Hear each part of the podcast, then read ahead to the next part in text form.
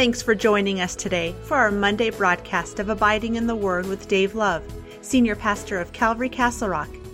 Today we will be continuing our study in Genesis. So let's join Pastor Dave now. Soon your trials will be over. We are going to be in Genesis chapter 44. Let's see how we do here, but we're going to try and get through 44 and 45. So, it's a Christmas miracle. Um, so, here, for a little backdrop, if you're here for the first time or haven't been with us, um, this really began in chapter 37. You have Jacob, and you have his uh, you have his 12 sons. Um, and one of them he shows favoritism towards, and that would be Joseph.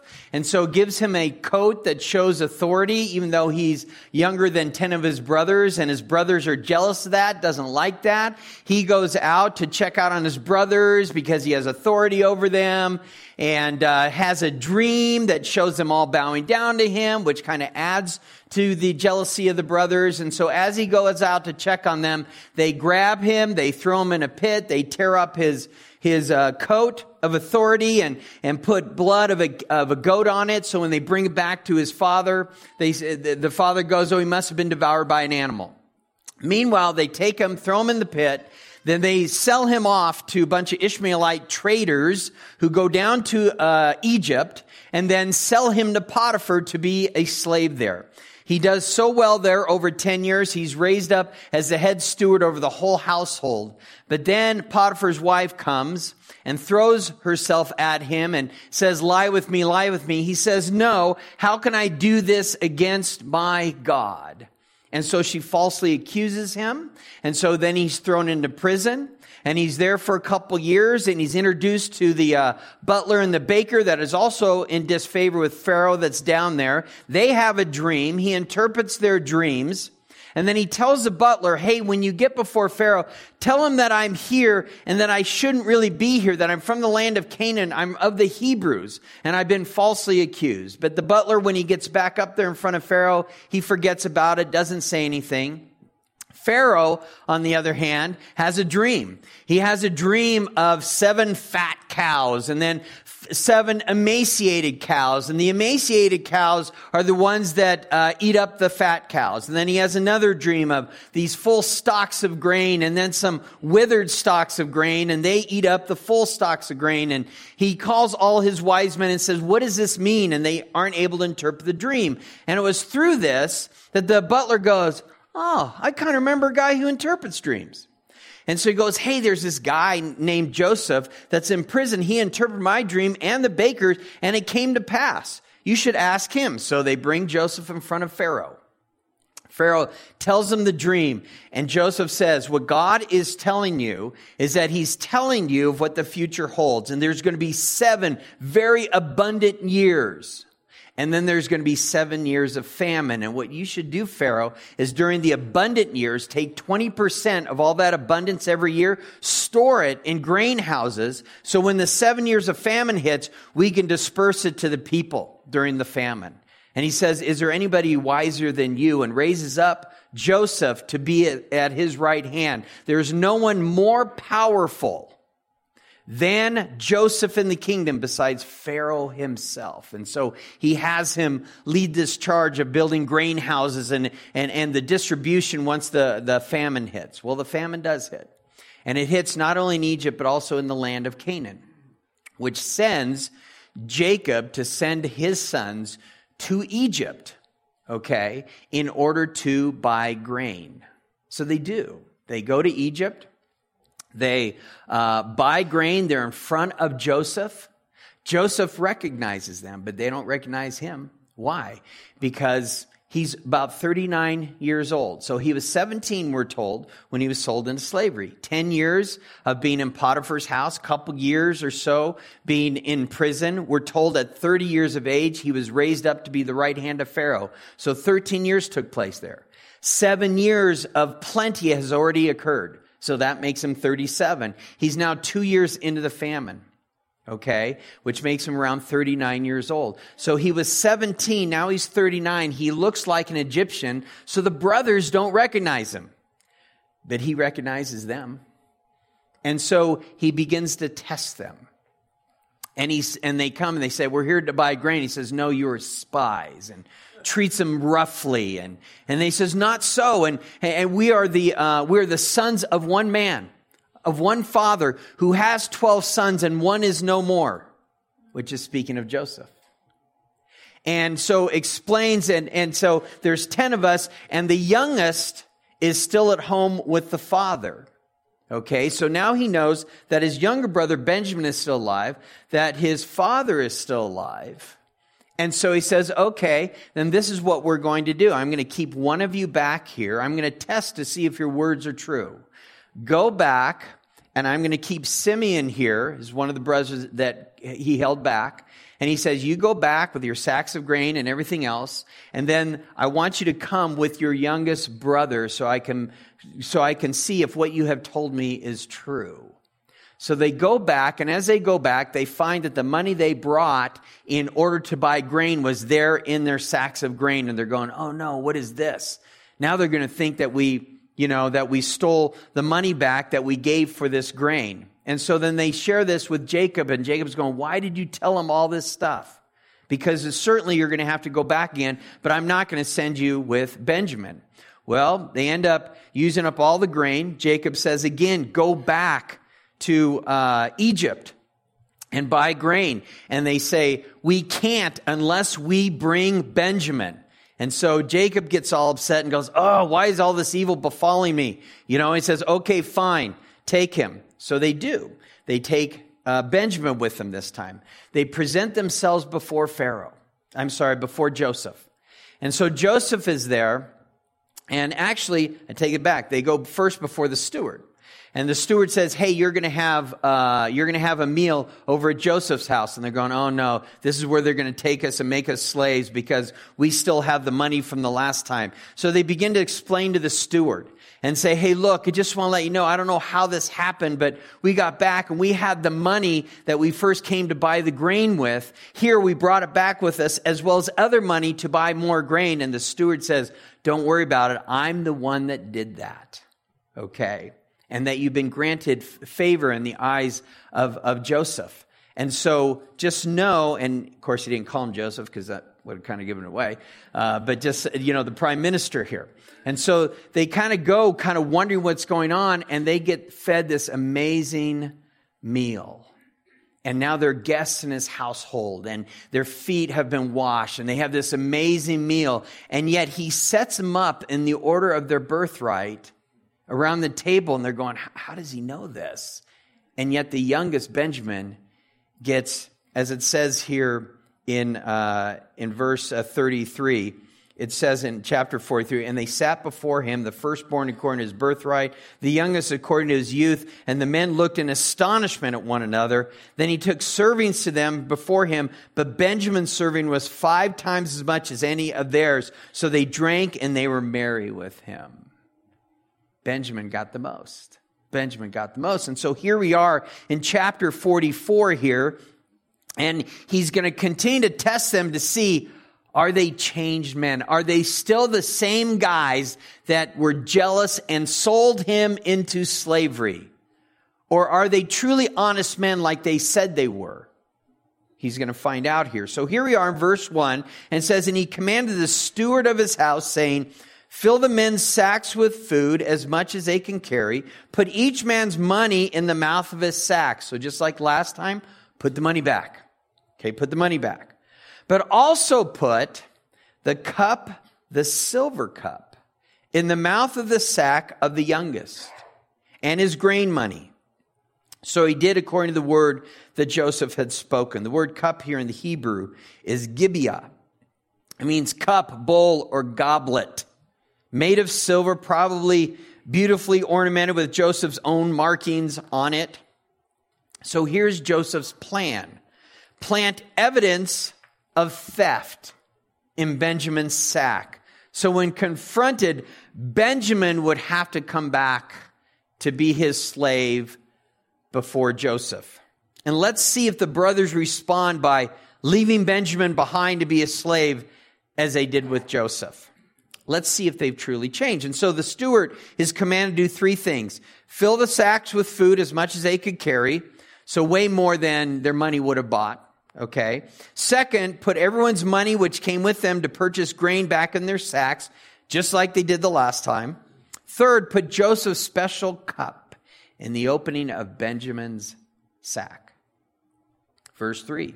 As soon as the morning dawned, the men were sent away, they and their donkeys. So the brothers go back to Canaan with their father Jacob is waiting for them, anxiously, I'm sure, to return. They leave thinking everything is wonderful, everything's going great. They're returning with more grain than their money could even buy, and even with their own money, even though they don't know that at this time. And most importantly, Benjamin is with them. No hiccups. They came with Benjamin, they're leaving with Benjamin. But little did they know the biggest test of all was coming. I see this so often when it comes to ministry. Things seem to be going so well. You're praising God, everything's wonderful, but there's a test right around the corner. I got to tell you, the women's Christmas dinner went so, so well. And then, early, early Friday morning, we have the flood that comes. And it was everywhere inch inch and a half of water all through this place. Because Satan did not want us to have the Christmas dinner on Friday night. And to see and just go, okay, let's pray. Let's do what we can do. Let's get this thing going. So 10 hours later, we can preach the gospel. Praise God. It's just a little test. That's all it is. Verse 4 When they had gone out of the city and were not far, yet far off, Joseph said to the steward, Get up, follow the men. When you overtake them, say to them, Why have you repaid evil for good? Look at all the good Joseph has done. Invited you in the house, gave you this meal, gave you more grain than you could have ever thought of. Is this not, is not this the one from which my Lord drinks and with which he indeed practices divination? You have done evil in so doing. So he overtook them and he spoke to them these words. So he's overtaken them at that point. He says, Why have you returned evil for good? They're probably going, What are you talking about? He says, Someone took the master's silver cup that he practices divination with. And they said to him, Why does my Lord say these words? Far be it from us that your servants should do such a thing. Look, we brought back to you from the land of Canaan the money which we found in the mouth of our sacks. How then could we steal silver or gold from your Lord's house? He says, Why would we do that? We proved that we were honest already.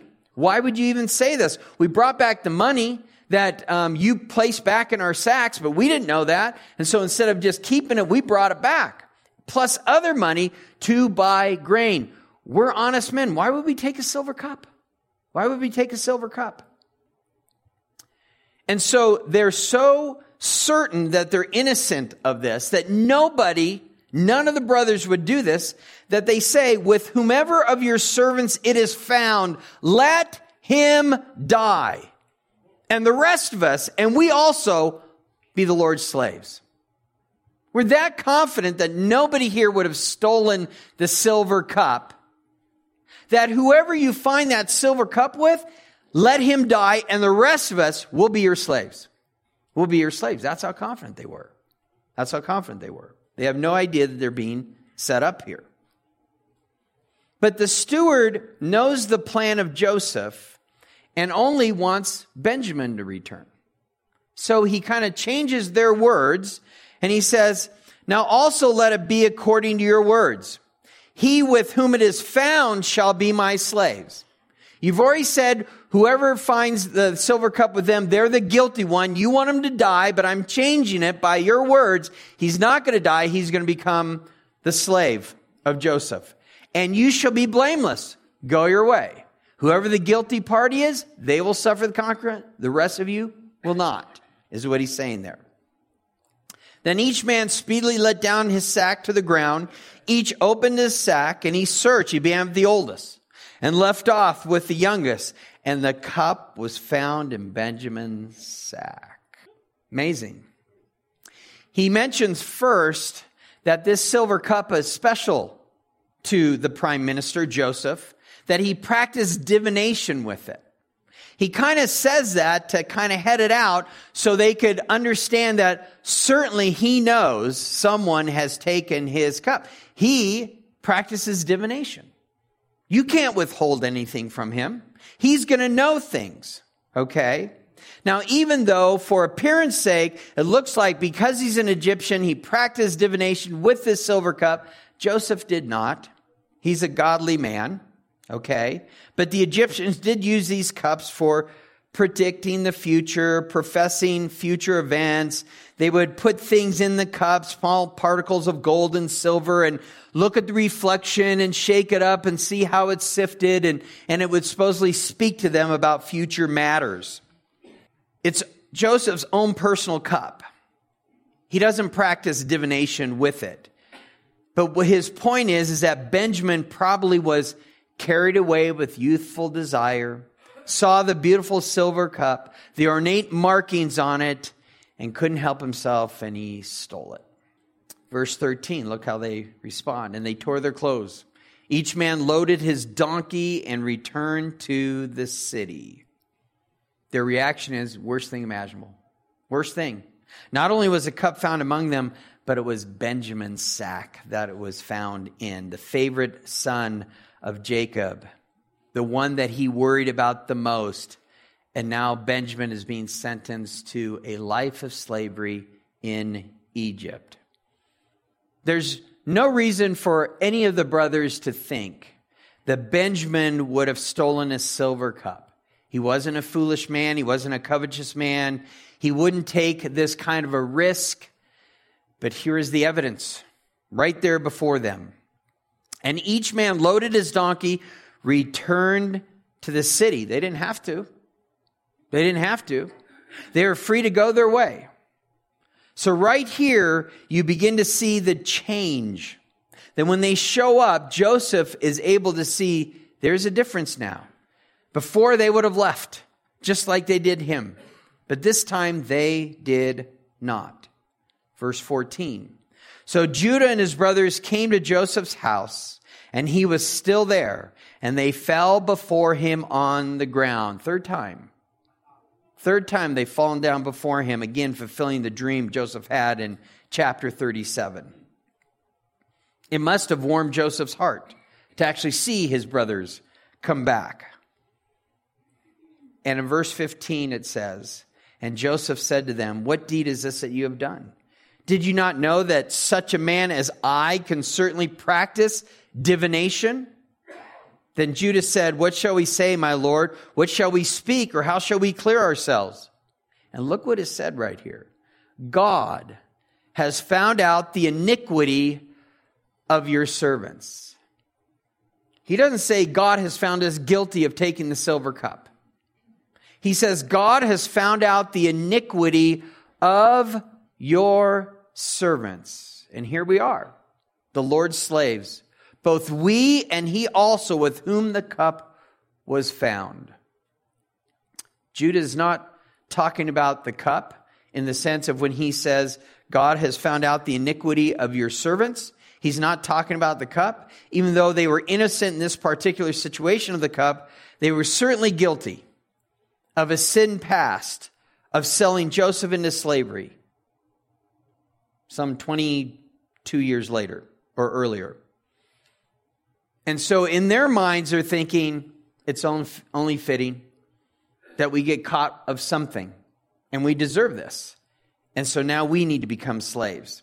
Here, Judah and his brothers come to a place, I believe, of total surrender of going, God's got this. I, you know, don't know why it's happening now, why it didn't happen 10 years earlier. Don't know why God didn't allow for something to happen immediately after we sold Joseph into slavery.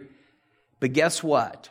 Your sin will find you out. And there's consequences to that.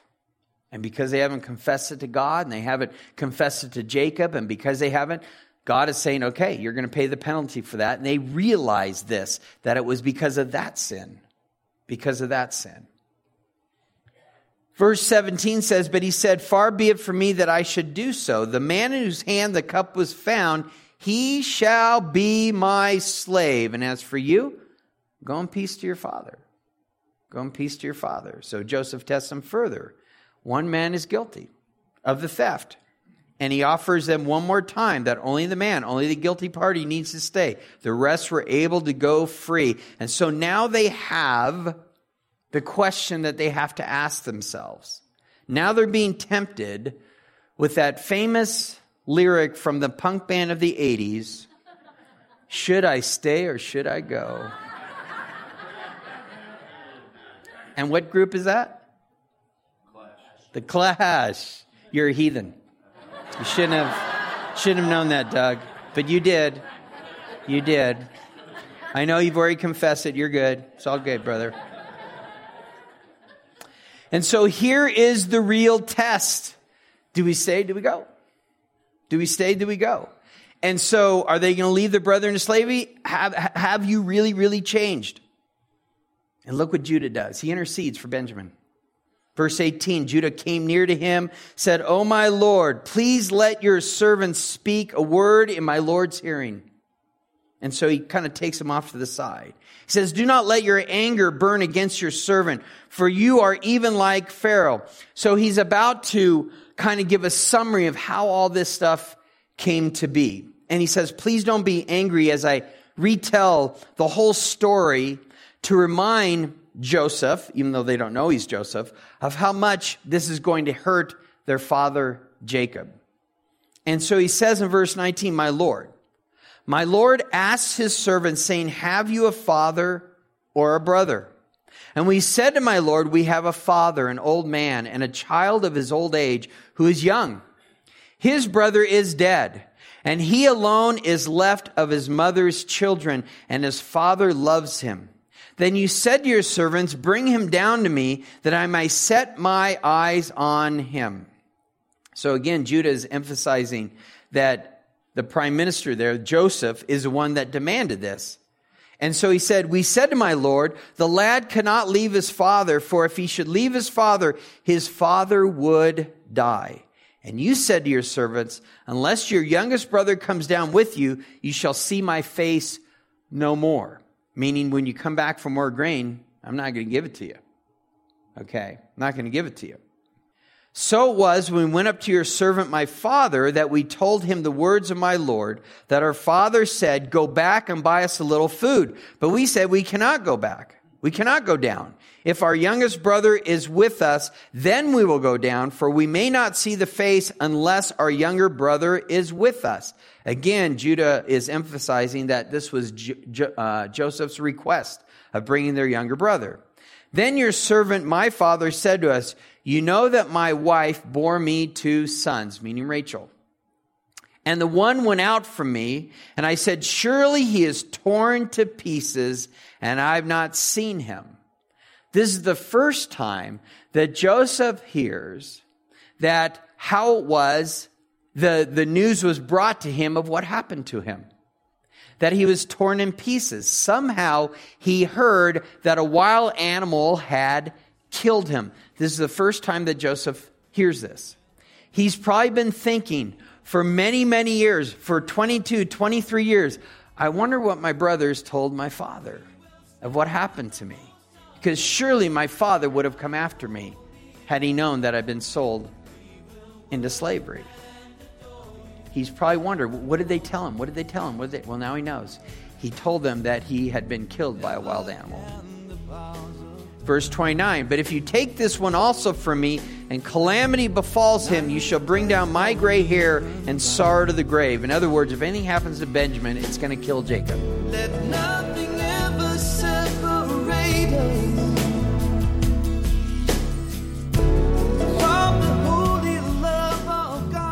That's all we have time for today on this Monday edition of Abiding in the Word with Pastor Dave Love. Listen in tomorrow as we continue our study in Genesis. If you live in the area of Castle Rock and are looking for a church to call home, be sure to come by and visit us. We meet Saturdays at 5 p.m., and our Sunday service times are at 9 and 11 a.m. A combined junior and senior high class meets at 5 p.m. on Saturday evenings and on Sunday mornings, high school meets during the 9 a.m. service, and the junior high meets at the 11 a.m. service. Our young adults ministry Arise meets every Friday evening at 6:30 p.m. at the church. Childcare is offered for all our weekend services. Calvary Castle Rock is located right off of I-25 and East Wolfensberger Road, directly behind Jack in the Box and the Shell gas station. For more information about us or this radio ministry, please visit our website at calvarycr.com or download our free mobile app from the Apple App Store or Google Play. You can also call the church office at 303 663 2514.